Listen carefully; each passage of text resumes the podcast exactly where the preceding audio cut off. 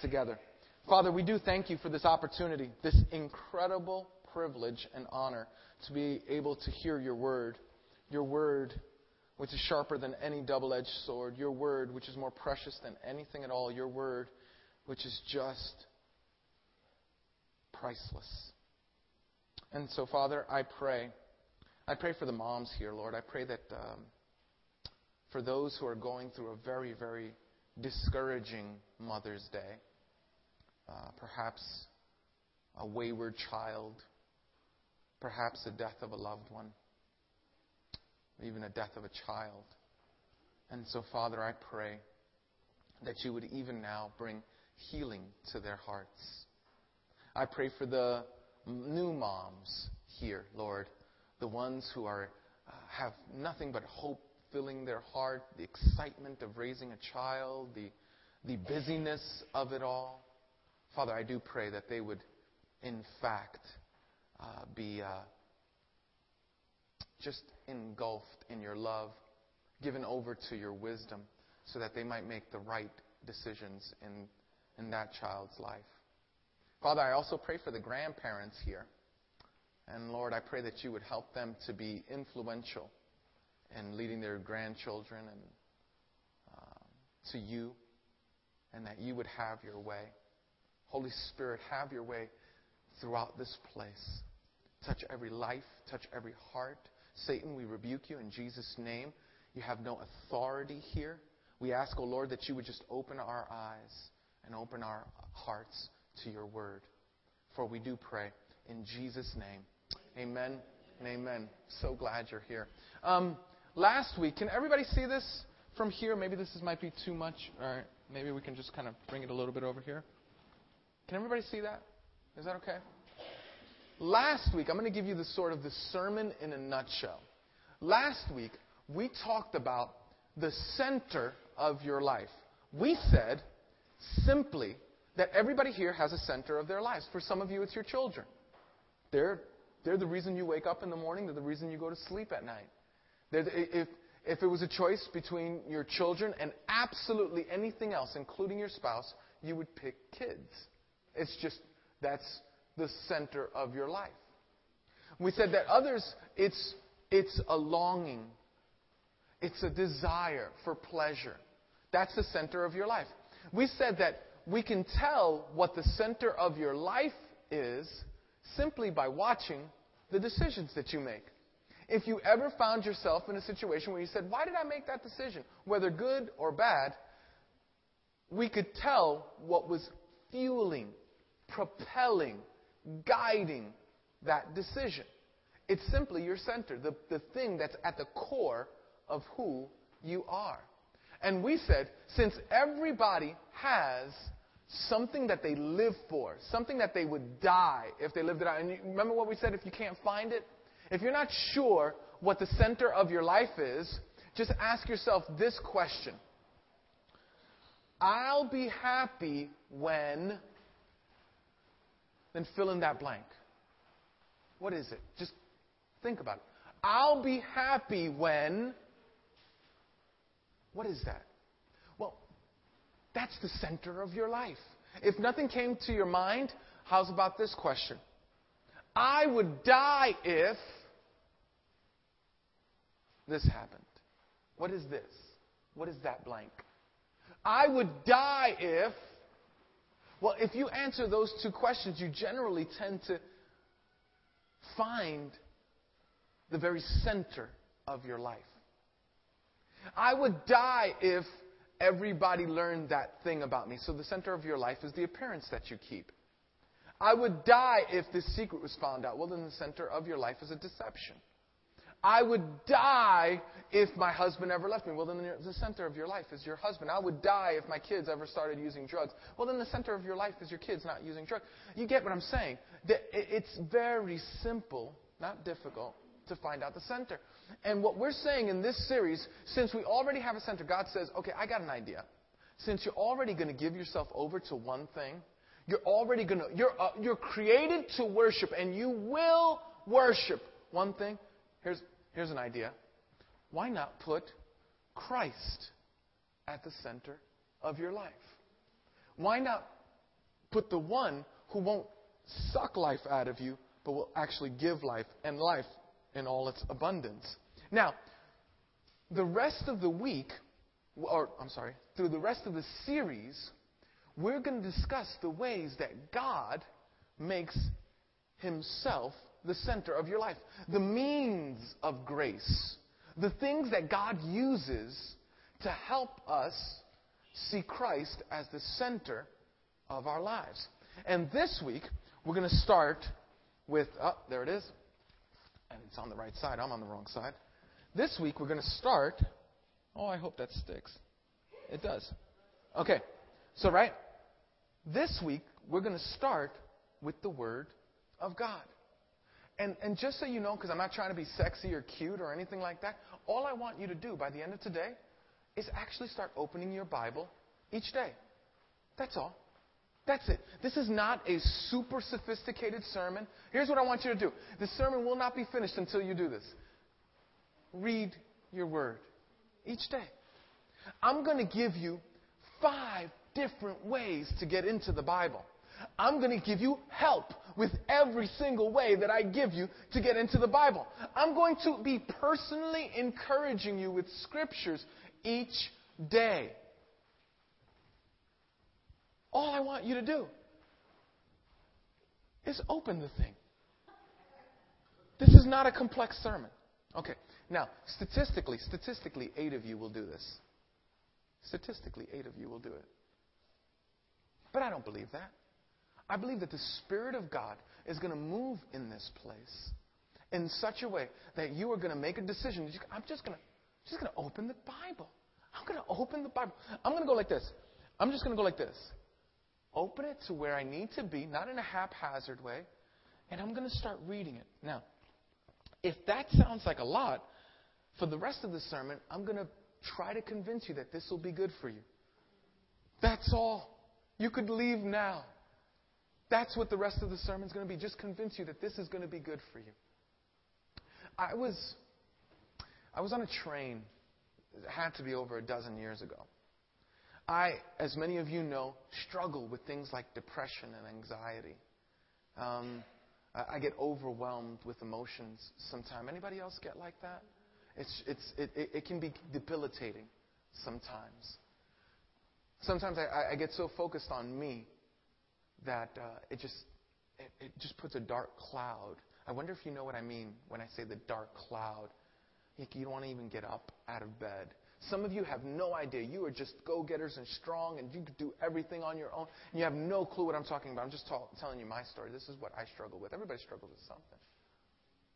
And so I remember being, I had just uh, recently come to Christ. And when I say recently, probably within the last two or three years at that time. And so I came to Christ and I was riding on a train and a thought came to me. And I didn't remember what the thought was, but I remembered that once I had the thought, a black cloud started to come over my head. And I remember immediately praying, God, help me to figure out because it, felt like one of those dark clouds. And you got to understand, when I go into a depression, I don't go into a depression for like a day or two. I go into a depression for like nine months. I can go into a depression for three years. And so this is not, this is not something that I wanted to kind of fall into. And it just kind of spirals on and on.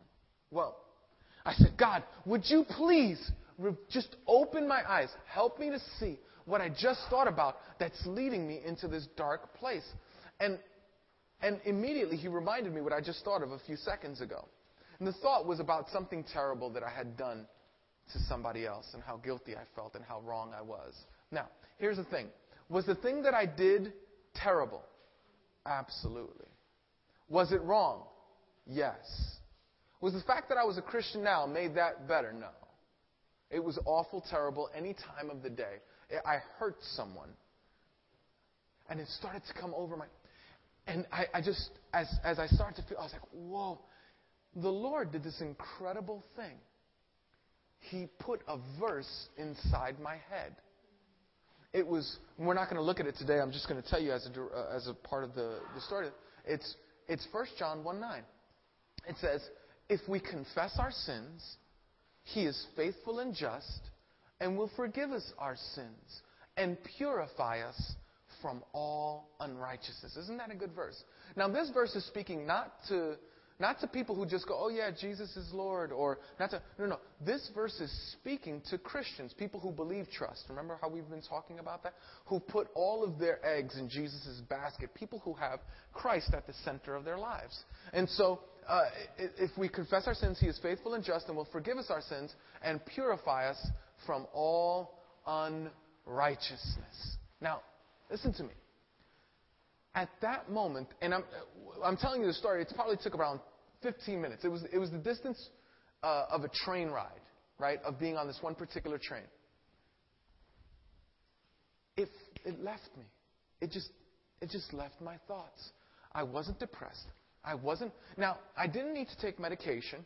I didn't need to go through psychotherapy. I didn't need to have, listen, a verse that God supernaturally placed in my heart in the perfect moment.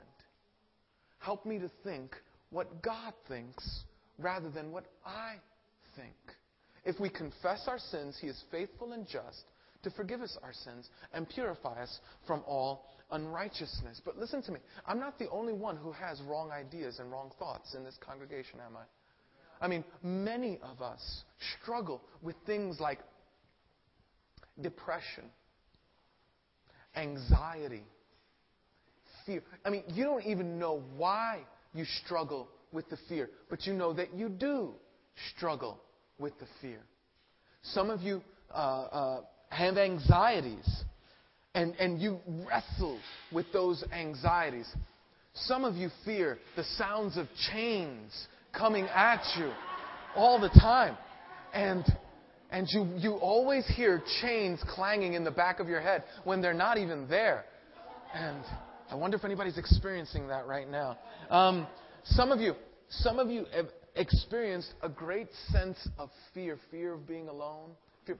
You know how you know how many bad decisions fear will fuel?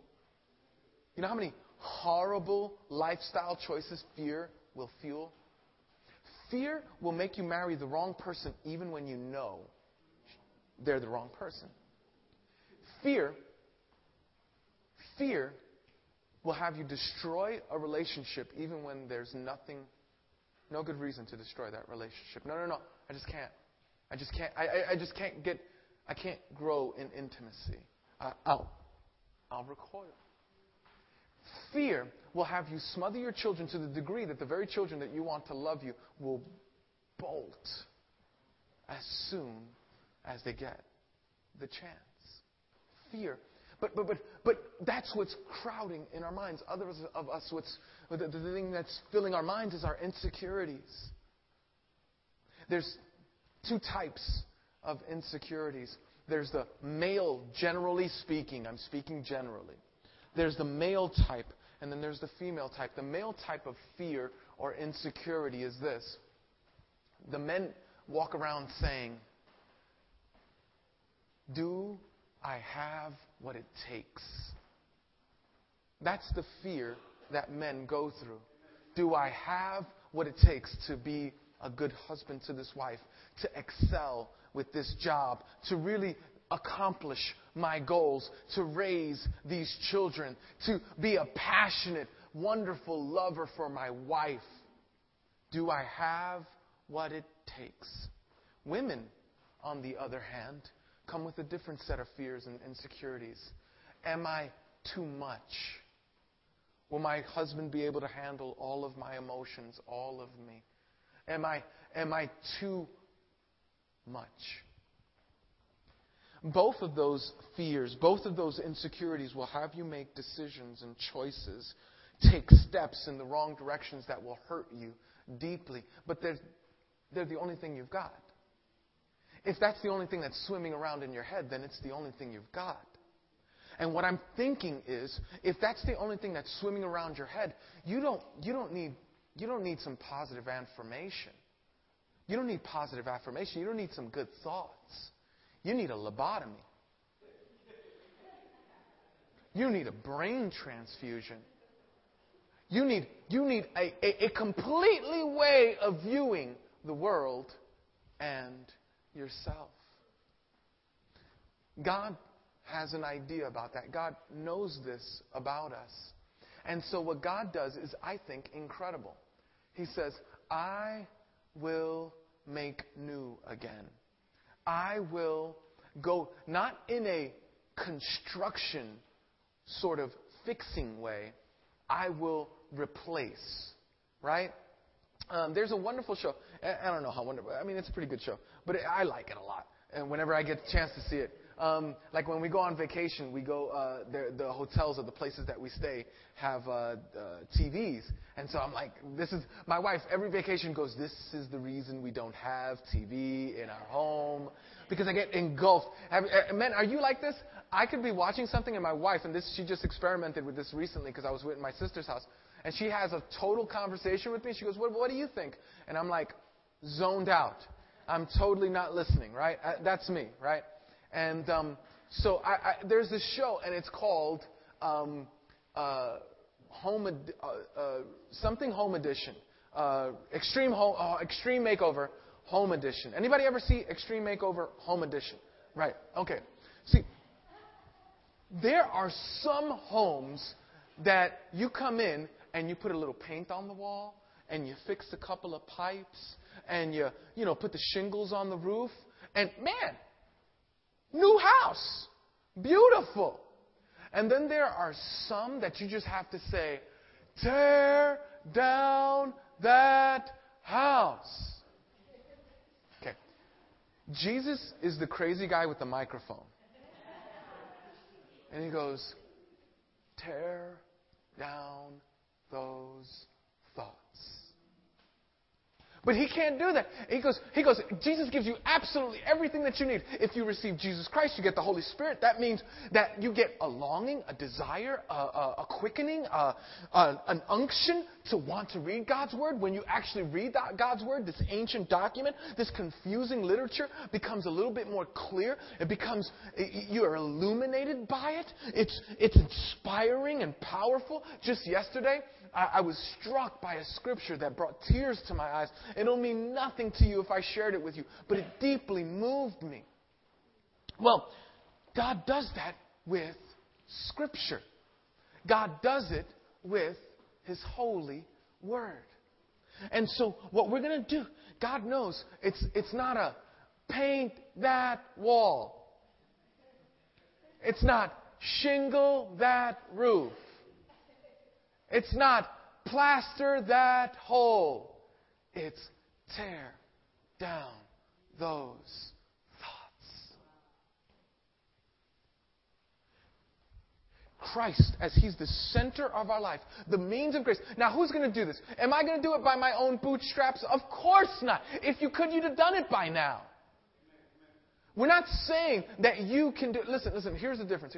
Okay, when we receive Christ, God does this in us. This is what's called a means of grace, an activity or a, a, a, process of grace. God gives you the desire to read His Word. God gives you the ability to read His Word. God gives you the time to read His Word. God gives you the reminder to read His Word. God, God does it all. All we get to do is enjoy. No different, no different than a baby being at her mother's breasts. That baby takes no credit for that. The mother uh, uh, recognizes the time when they, she needs to feed the baby. She recognizes that the baby needs such a thing. She picks up the baby. She, she literally carries the baby to the place of sustenance. And, and all the baby has to do is latch on to The baby doesn't take any credit for that. It's nothing. The baby does nothing. All we have to do is enjoy and get the sustenance that we need. Some of you moms remember that, right? None of your babies, if you saw your babies go, yes, I totally self-sustaining, after you just fed that baby your milk, you'd be like, no, little one, and we're going to have problems in the future. But, um, we're, you'd go, no, that's weird. That's weird. See, because the means by which you sustain that baby's life is your milk, is it not? The means by which Christ grows as the center of your life is this. Anybody know what it is? Oh, gosh. I'll make it easy for you. Okay? Anybody know what it is? One, two, three? Sure, it's the word. Now, God knows, God knows that you and I desperately need to tear down those thoughts, to have a revolutionary way of thinking. Not to just sort of, eh, eh, listen, here's what I'm not saying. I'm not talking about positive, positive affirmation. I'm not talking about looking at yourself in the mirror and saying, I'm pretty enough, I'm smart enough, I'm darn good at what I do. Because the fact is, some of us are ugly and stupid and not good at what we do, and that's fine. Listen, if I go into the mirror and I go, I'm pretty, I'm pretty enough, the guy in the mirror is going to tell me otherwise. I am not pretty enough. Supermodel, I am not. I accept this about myself. This is not a problem. Here's the problem. When I start telling myself things that I'm not, I eventually can't convince a liar. You see, I'm the liar. And so I might, I might not be good looking enough, but my value perhaps is not in my beauty. Perhaps it's something deeper. I might not be wealthy enough, but my value is not in the things that I possess. See, it's not a paint that wall. It's not a build that bridge. It's not a, a, a put that, you know, lay those shingles. It's a tear down those thoughts. There's a very curious section in Scripture that speaks of a person being attacked. And there's several different places, but this is curious because it's not a person's thoughts that's attacking him, but it's other people's accusations. But I've discovered that my thoughts tend to sound like other people's accusations. And so, what we're going to do is we're going to turn to, now, in your bulletin, get a magnifying glass out. I, I put this scripture in, you know, we make these bulletins like we don't make these bulletins on Sunday morning. We make these bulletins like in the middle of the week, and like, yeah, it takes all week. Yeah, Alex is, yeah, because he's the one who's helping to do them. And um, so I had to add an addendum down here, lower right side. Does everybody see it? It's a little microscopic. So if you've got a magnifying glass or glasses, you're going to want to take them out. But you want to open that up and look at that because that's where we're going to spend our time and then we're going to look at how, um, how we can apply this in our lives. So now, look up at me. Listen to me. Look up at me. Look at me. Context means everything in the Bible. Listen, I don't want you, you listen, NBT. I do not, I do not want you to walk around taking scriptures out of context telling them that they're promises for you when they're not. I'm going to explain the scriptures to you, but it's not, it's not good. Listen, if you walk around going, as for me and my household, we shall be saved, it's just, and, and you're walking around wondering why your kids aren't saved, it's because you've taken a text out of context. It's because you've, t- you, you've taken something that God said out of context and you've claimed it as a promise. You see, I don't want you to do that. I don't want you to look at the Bible as your own personal fortune cookie where you just kind of turn anywhere and make the Bible say anything that you want it to say. That's not what the Bible's about. So we're not, this, this verse has been taught that this is about thoughts. It's not about thoughts. If you just start on the first verse of uh, chapter 10 and you go down to chapter 11, you discover that Paul is not being attacked by his thoughts, he's being attacked by other people. But it's incredibly similar. So the principle that Paul elevates to defend himself against such attacks by people are the very principles that we're going to take for our own thoughts. But it's not his thoughts. It's so context means everything. Please, please, please. Don't take the Bible to rip out of its scriptures to make it mean whatever, you know, um, whatever you want it to mean for you. I just don't want that for you. You know why? You know what's going to happen? In your own mind, you're going to make a liar out of God. What you're going to do is you're going to go, uh, um, you know, you're going to take one of those prosperous verses, right? That nobody ever bothers to read two or three verses ahead of them and says, if you do this, then you will prosper. People just go, no, no, no, I'm going to prosper, and this is what's going to happen. And, and then you don't prosper. You know? And, and, and then, and then you wonder, well, well, God's word must be lying to me. It's not God's word lying to you. It's just, you, just it's, it's like, um, I've had this happen. My, my wife can attest this to. I tell my kids, hey, um, it's possible we might go to the park today. Have you ever done this? We might go to the park today. Maybe. Possibly. Perhaps if the conditions allow. Right? I have to get this specific now. Right? Because I've learned early on that children, as you're driving home and you're exhausted, you go, okay, no, no, no. It's, it's like it's like a hailstorm and it's like real bad and like you just want to get home and you just finished all this stuff and you got all and they go and they go, Pa, aren't we going to go to the park? And I said, no, but but you said you said no, no, no, no. I did not say. I said possible if the conditions allow, potentially. I did not say. Everybody who has kids knows this, right? And so you have to like spread that out. Well, you know what? That, that's what we do with God's word when we rip it out. When we, what we wind up doing is we wind up molesting God's word, using it in a way that has no intention of being used. So we're going to look at Scripture. Paul is an apostle. We find what he's going to share with us in 2 Corinthians. 2 Corinthians is in the New Testament. It's just after 1 Corinthians. Isn't that creative? And so, 2 Corinthians is found in the New Testament, um, written by Paul. Paul is an apostle, and he's writing to this church in Corinth. He's letting them know. Now, this church has received from other Christians what a lousy guy Paul is. Paul, you dirty. Now, now here's what they do. Paul's opponents, listen to me. This is why this scripture is going to be so valuable for us. Listen to what Paul's enemies are saying about him and see if this doesn't sound familiar about what you say about yourself. Paul's opponents, they, they made these five, five accusations toward him. First of all, they said, though he wrote several letters, he was a coward. You ever walk around thinking that you're just a coward?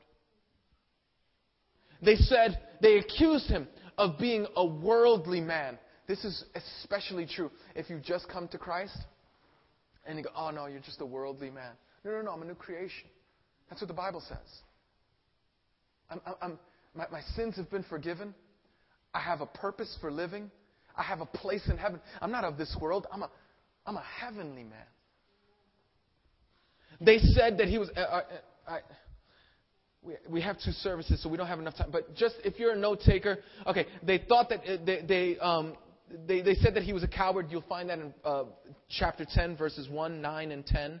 Um, they said that he was a worldly man. You'll find that in the same chapter, chapter 10, verse 2. Um, they said that he was a braggart in verse 8, like he was just arrogant, right? Um, they said that he knew um, uh, that he was an inferior apostle, right? You find that in uh, chapter two, uh, an inferior apostle. You find that in chapter 11, verse 5, chapter 12, verse 11, and chapter 13, verse 3. Um, they also said that he was an unskilled speaker and repulsive in personal appearance. Like, not only are you a bad Christian, but you are ugly and your mother dresses you funny. Like, that's, that's a tough, like, you know. But listen to this. He was an and you find that in verse 10 of chapter 10. Uh, verse 10 of chapter 10. Look up at me. The very same things that these men were accusing Paul, I find throughout a lot of my counseling that I do. We'll start with the last one first. Repulsive in uh, personal appearance. It, everybody I know wants to be found beautiful. I don't want to be found ugly. I want to be seen as beautiful. It's why just before the summer, every guy starts to what? Exercise, work out, sure. Because you want to be, when you go on the beach, where do you want to be found? Beautiful. It's why, it's why women, it's why women will put their bodies through terrible things in order to fit into a particular size that you have no business desiring to fit into. Like, no, has anybody, has anybody, has anybody, I don't mean that like in a mean way. I mean that in a, in a genuine way. Have you said, has anybody, like, have you seen the women in uh, these magazines? Some of them look like 12 year old boys. Like, there's these anorexic, and I go, I'm, that's not that attractive to me. That's you know, and the, and then in this day where where everything is augmented and and, and what is it called? Not spray painted. Uh, uh, airbrushed. Thank you. That everything is airbrushed. You could literally, you could listen. You could literally be 13 years old and not eat for three days, having already been under the natural or uh, the right weight for you, and be starving yourself for three days to make your body do what it was never, ever intended to do. It's, Paul's opponents called him repulsive. They called him ugly. You ever experience anything that? They called him a failure. They, they said that he um, was inferior. Man, I got to struggle with this all the time. I, anybody here ever just get stuck in comparisons? Like where you start compares, comparing your insides to other people's outsides, right? You can do this with your own kids. Oh, their kids are so well, but why aren't you guys more like them? Or, you know, you do whatever you do. You know, and and there's a real you start comparing maybe I was you, you start comparing yourself. Well well they start comparing Paul to all the other guys and they go, He's not a Peter. He's not a John. He's not a James. He's an inferior apostle. He was worldly man. He's not of God. He was a braggart, a proud man. He's not humble. He was, yeah, yeah, he writes these very powerful letters, but in person, he's unimpressive. Totally unimpressive. Men, I know that this is a fear of ours. That we would be found lacking. That we would be found not enough. And in Christ, we can get the right focus. in Christ, we can start looking at the right thing. In Christ, we could stop going, oh, these four qualities that make a real, real man. And depending on what culture you come from, they change drastically, don't they? In my Puerto Rican culture, it's one thing. In an Irish culture, it might be something else. I want us to fight. I want us, to listen, don't paint that thought. Don't patch up that idea. Don't scaffold that mindset. Tear down those thoughts. Paul speaks against this, uh, uh, against their five accusations, and he says it in a way that teaches us a great deal on how to speak to ourselves. 2 Corinthians 10, verses 4 through 5 says this for the weapons of our warfare are not human weapons, but are made powerful by God for, everybody say these three words with me, tearing down strongholds. Look up at me.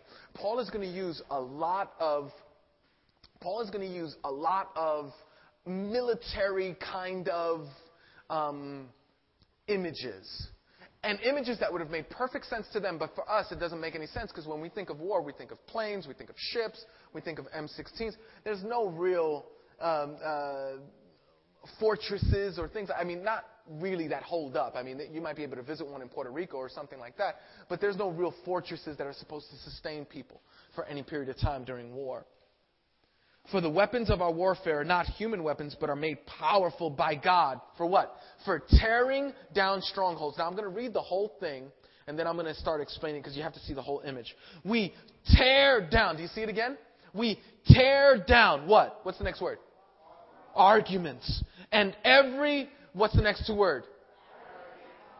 Yes, that is raised up against the knowledge of God. And we take every thought captive to make it obey Christ. Paul is speaking in military um, things. So, so when uh, uh, we take down every thought captive, we take down every high. If you saw this in the Greek, this would be really cool because it talks about high places and strongholds. And now, what in the Greek, this is what Paul was getting at, and, and you can see it in the ESV. You don't see it too much um, here in the Net Bible. They're trying to help you to just kind of understand the flow of it, so that you can kind of uh, understand and then apply it. But in in the original, what Paul was getting in in Corinth, they had this unbelievable fortress on a very high hill. That's why when Paul talks about these high things, he's giving them an image of a fortress.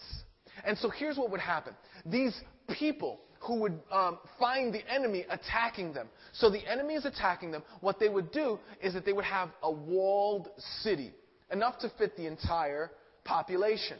This walled city was on a high hill, so it was difficult to get to and it, you know, might had a moat. It might had, it was tough to penetrate. So what happens is, is that the enemy would come, and he would come, and he would try to knock that, but they couldn't do anything because they would just stay walled up in the city, and the walls could be as thick as 16 feet.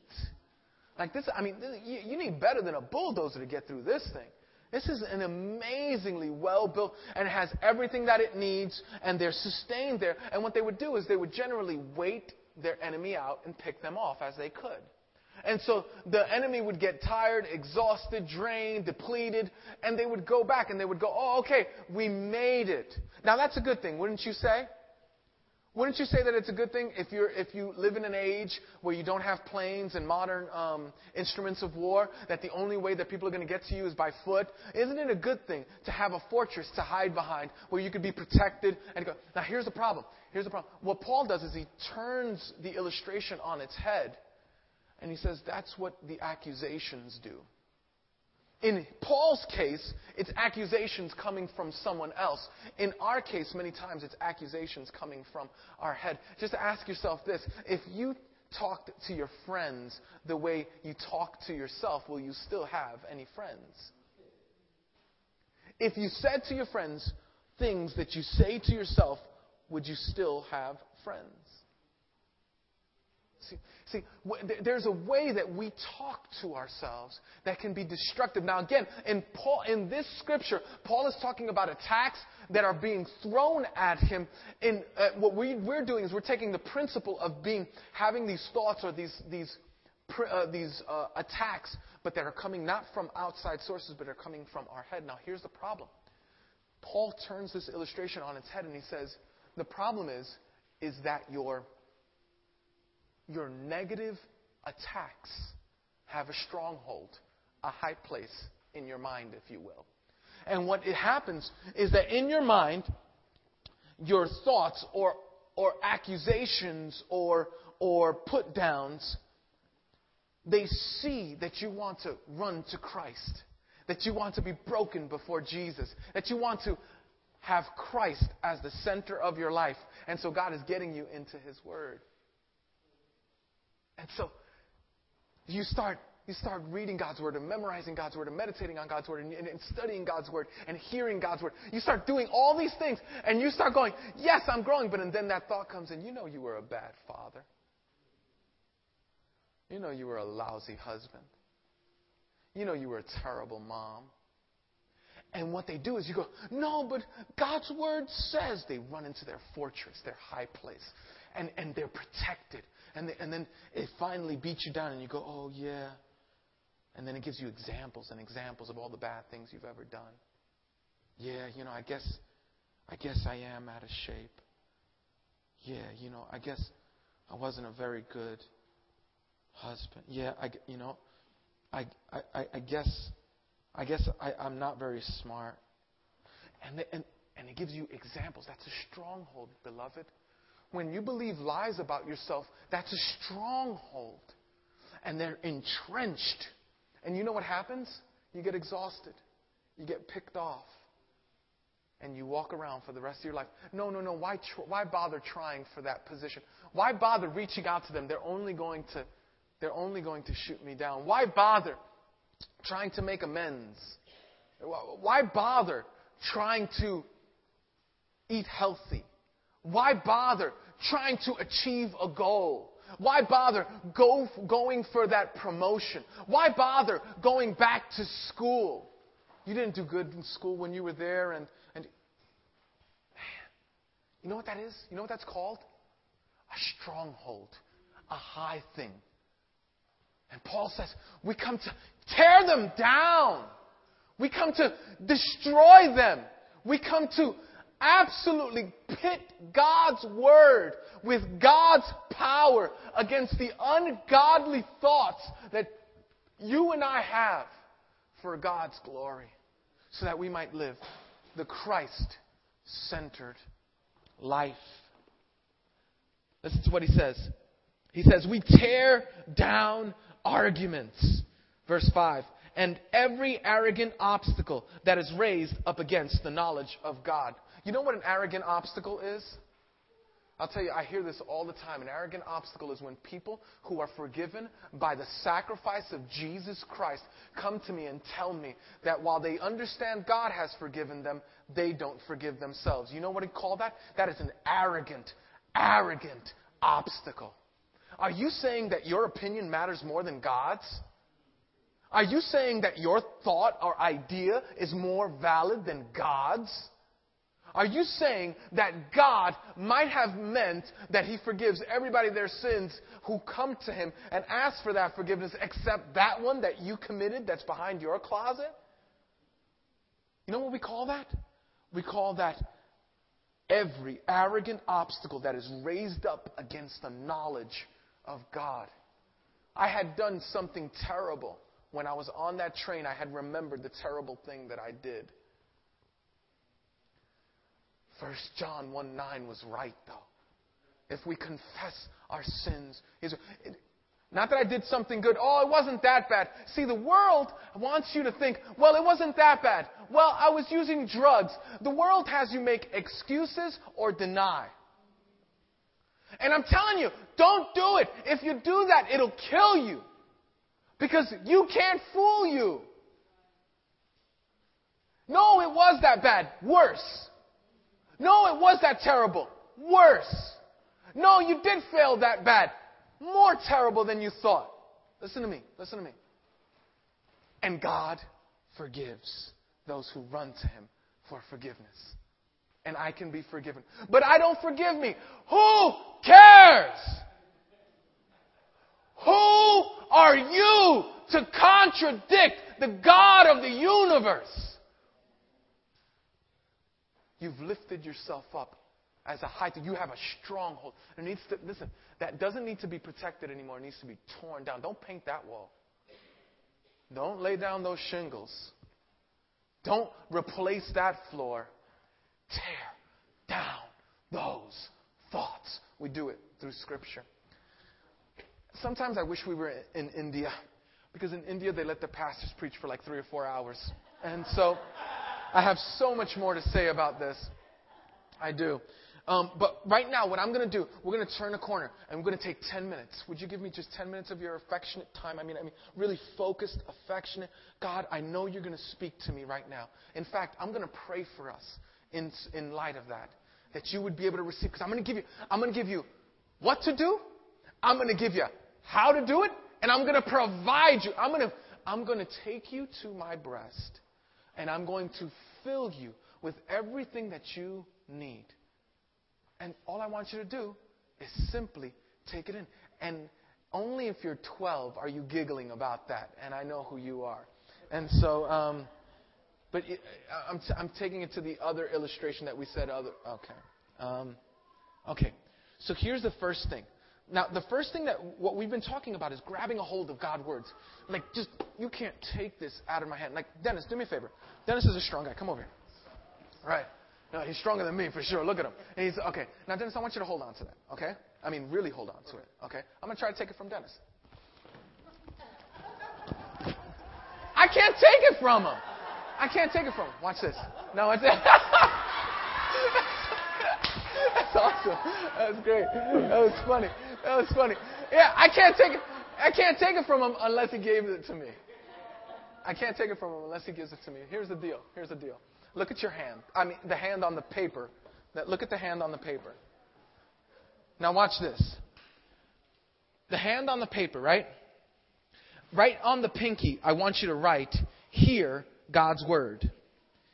Now, I'm going to take that same illustration and I'm going to bring Dennis here.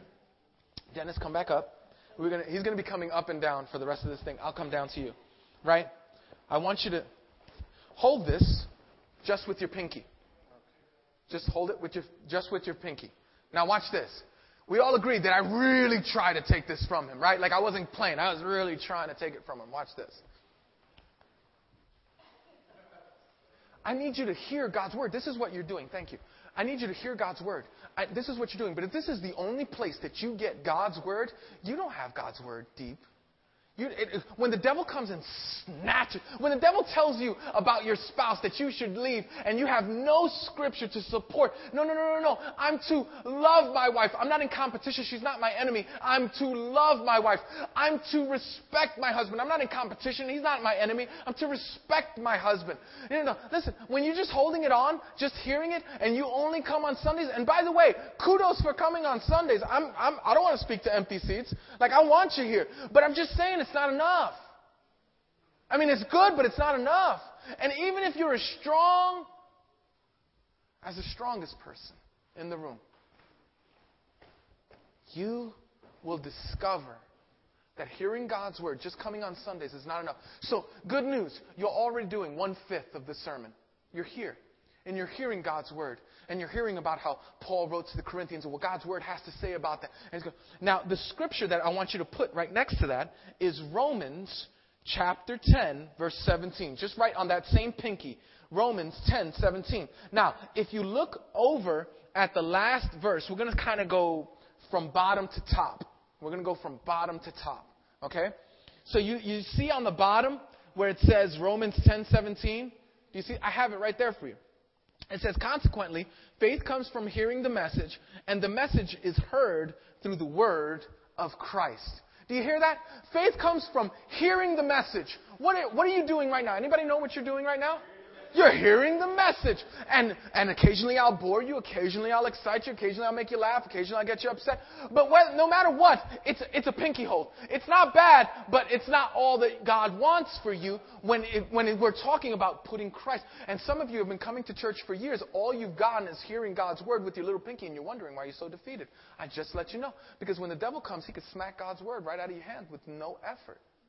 Because all you got is your pinky. That's not a lot. But now watch this. Let's now go to the, the, the, the, finger right next to your pinky. Okay, that's the ring finger. Thank you. Go to your ring finger. And I want you to right there read. Read. So not only do I want you to hear, like, I want you to have God's word inside of you. But now, I don't just want you to hear God's word, what you're doing now, what you do on the radio, what you do on podcasts, uh, you know, all that stuff, internet and all that other stuff. That's great. You know, I have heroes on the radio and stuff like that. Charles Stanley, you know, on, on podcasts like John Piper and, and incredible, uh, you know, C.J. Mahaney and, and, and R.C. Sproul and incredible speakers. But that's not enough. That's just, watch this. And so what is that? That's called, that's called hearing God's word. And then we go to the second part, which is reading God's word. Now, reading God's word, I want you to see this scripture, Revelation chapter 1, verse 3. Revelation chapter 1, verse 3. And you see it right next. Uh, um, so write that. Did you write that in the finger? Did you write that in the finger, guys? Yes? So write, read Revelation 1 3. Okay. Blessed is the, is the one who, what is that word, guys? In fact, I want, do me a favor. You've been sitting for a while. Would you stand and read this out loud? Because this is a powerful verse that I just don't want you to miss. Here it is. Here it is. Oh, good. Now watch this. Everybody, stretch up to the sky. Oh, man, he's going to be another 10 minutes. Yep, that's right. Yeah, okay. All right. Let's go. Let's go. Revelation 1 3. Revelation 1 3. Let's read it together. One, two, three. Blessed is the one. And blessed are those who hear it. Because the time is near. Thus speaks God's word. Listen, blessed is the one who reads God's word and takes it in. Sit down. Now, watch this. Now, if you have, if you have, if you're hearing God's word, that means you're coming to Sundays, and, and, you're, and you're not just coming, but you're bringing other people, and you know, that's another sermon. But, you know, just you're, you're coming and you're listening to God's word, and you're not you know, you're not going, oh, well, you know, his shirt is not perfectly aligned with his belt, or, you know, oh, he said this and I'm not going to listen to him, or, oh, his personality, or anything like that. You know, if you don't do that, if you actually hear God's word, that's powerful. But to read God's word, ooh, you're, you're doing something now. You're opening God's word, and you, and you go, but I don't know where to start. Where do I start reading God's word? Every week we put a um, bookmark in your a paper bookmark, not as nice as the bookmark we got for the mothers, but we put a paper bookmark that we we have the verses. This week we went all out. We put this. You know what this is? This is you reading God's Word. I'm going to talk to you more about this because this is not just reading. We're going to get to study and we're going to get to do all sorts of things just with this. Just so, so everybody, if you've got this, just go ahead and hold it up for me. Hold it up for me, and then we're just going to race right through. Okay. So right. So first thing I want you to hear God's Word. The second thing I want you to do is what? Read God's Word. The, the third thing I want you to do is study God's Word. Study God's Word. Acts chapter 17 verse 11. Acts chapter 17, verse 11. Right? Now go back into your, um, the other side uh, of your bulletin, and here's what the Bible says. Now the Bereans, the Bereans, look up at me. The Bereans were people who were hearing God's word, who lived in a place called Berea and didn't believe their pastor. They said, I want to find this out for myself. I wish you would all believe, be Bereans. Not just go, I don't believe my pastor, but you know what? I need to see that in the scriptures for myself. That's the kind of people we need to be. Um, uh, now, the Bereans were of more noble character than the Thessalonians, for they received the message with great eagerness and examined the scriptures every day to see if what Paul said was true. See, what you're doing when you're studying God's Word, not only are you hearing God's Word Sundays, reading God's Word daily basis, studying God's Word, you're, you know, on a weekly or, or, or uh, uh, every other day basis, you're, you're really, oh my gosh, the Word of God is hitting you in so many different You've heard it. You've read it. Now you're studying it and trying to apply it to your life.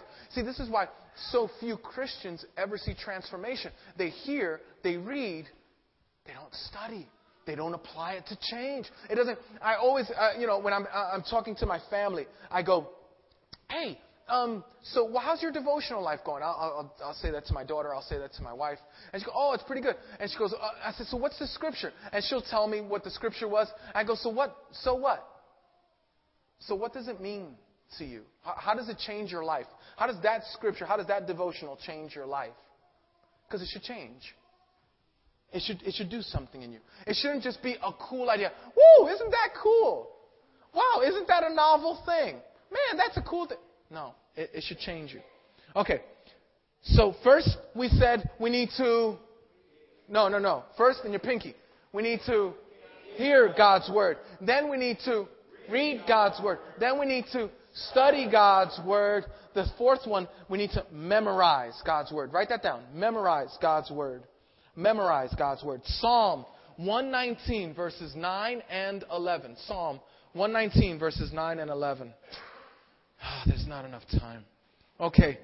Um, how can a young man keep his way pure? By living according to your word. That's Psalm 119.9.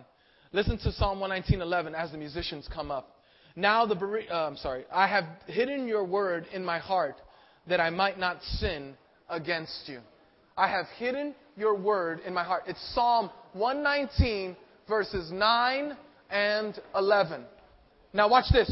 So now, let's see what we're doing. Now, how are we going to engage in God's Word? We're going to hear God's Word. We're going to, then we're going to, then we're going to, now the last one is we're going to meditate.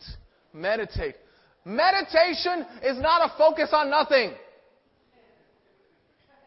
That is foreign to the Bible. Meditation is not a contemplation of your, I don't know how else to say it. It's not a contemplation of your navel. I just, and I don't want to insult anybody if you're coming from that background. Me too. I was studying Buddhism and I was studying the Eightfold Path. I don't want to insult you. I'm just saying that the Bible doesn't speak about meditation that way. The Bible does not speak about meditation that way. The Bible speaks about meditation in going over a biblical thought or a biblical idea. Yesterday I was hit with a powerful thought, not with a powerful scripture. Not that I was trying to memorize because the scripture was longer than the part. It was I was meditating on it and what it meant for me. And so when you when you have all of these in place, when you have all of these in place, let's read them all together, right? Uh, well, let's just do Psalm 1, 2, and 3. Let me just read that to you quickly. But his delight is in the law of the Lord, and on his law he meditates day and night. He is like a tree planted by streams of water, which yields its fruit in season, whose, death, whose, whose leaf does not wither. Whatever he does prospers. See, that's one of those prospers verses. But you gotta read the stuff before it. You gotta read the stuff before it. And so listen to me. Let's read it. Let's read it together, right?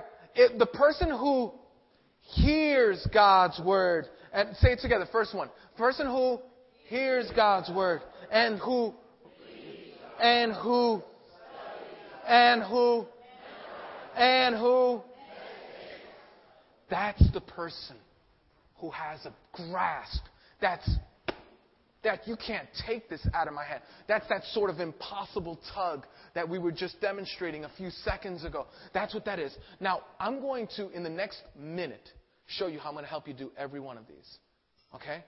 So let's, let's go with the first one, okay? Hear God's word. Would you just please just come, listen, I will provide, the leaders in this church will provide for you a, an atmosphere where you're able to listen to God's word without any distractions, where we'll just focus on God's word, and we'll promise to do that each Sunday. By God's grace, we'll do that each Sunday. Would you just come? So we'll help you to do that. All you got to do is get here. Okay? That's it. So one, got covered, right? Amen? Okay. Second one, read. Read God's Word. I got you covered. I got you covered. Okay? You're going to read, you go, but I don't know where to start reading God's Word. I got an accordion for you. I got you. Like, now watch this. You're going to literally, within the next 40 days, take a sort of a cursory view over the entire Bible. This takes maybe 15, 20 minutes a day. Honestly, if you don't have 15, 20 minutes a day to sit down and start looking at God's Word, you just don't have enough time. I mean, you just, you're just too busy to be blessed. I don't know what to tell you. I don't know. And so, now, this is read God's word. But this is not only read God's word. Everybody turn this around. Turn, turn it to where it says, um, go further. No, no, no. Yeah.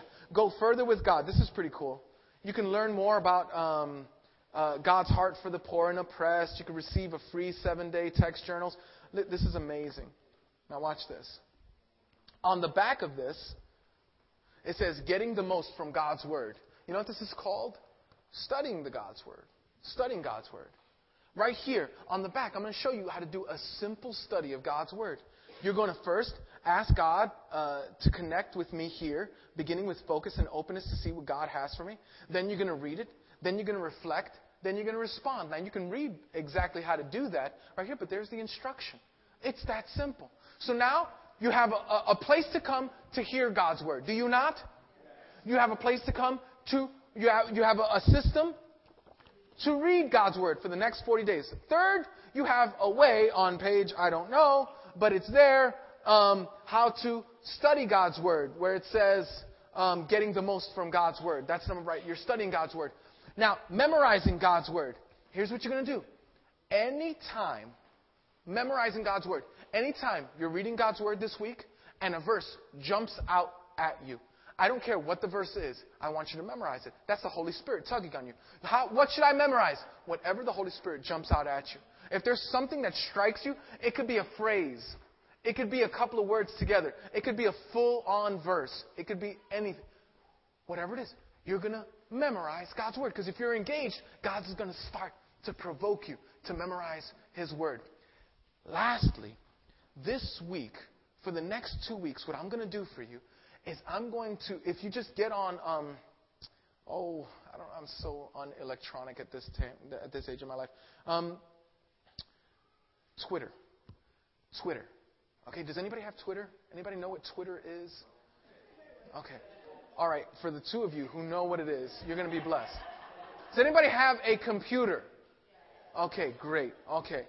You can go on Twitter and you can my uh, what anybody know what my name is on Twitter? It's Edwin Colon. Okay, it's it's it's Edwin Colon.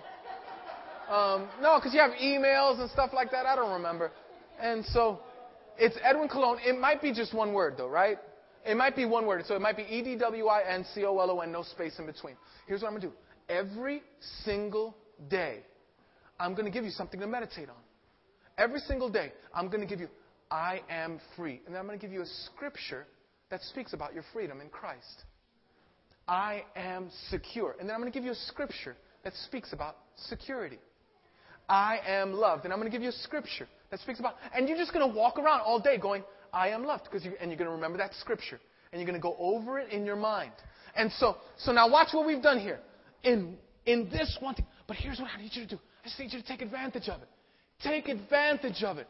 And God will use this and one way to um, to make Christ. Listen, guys, listen to me. I want so bad. I want this for you so bad. Could you imagine what would happen to your to how you love your spouse if if you would just start believing God's word about your spouse? Could you imagine what would happen? It would transform your life. I got no more time. Please, let me pray for you. Father, you're a great God. And I talked for a long time, so I appreciate their graciousness, Lord. Would you make this real in their hearts? Would you make this word something that comes alive in their souls? Help us, O oh God, by your grace to hear your word coming every Sunday, to read your word, just opening up with the, with the gift that we've been given, to study your word, to memorize your word and to meditate on your word. Father, I pray. I pray that you would make this real for us and that you would help us. Help us to see Christ as the center of our lives as you grow us in getting into your word. We thank you, Lord, for we pray in Jesus' name. Amen. Amen.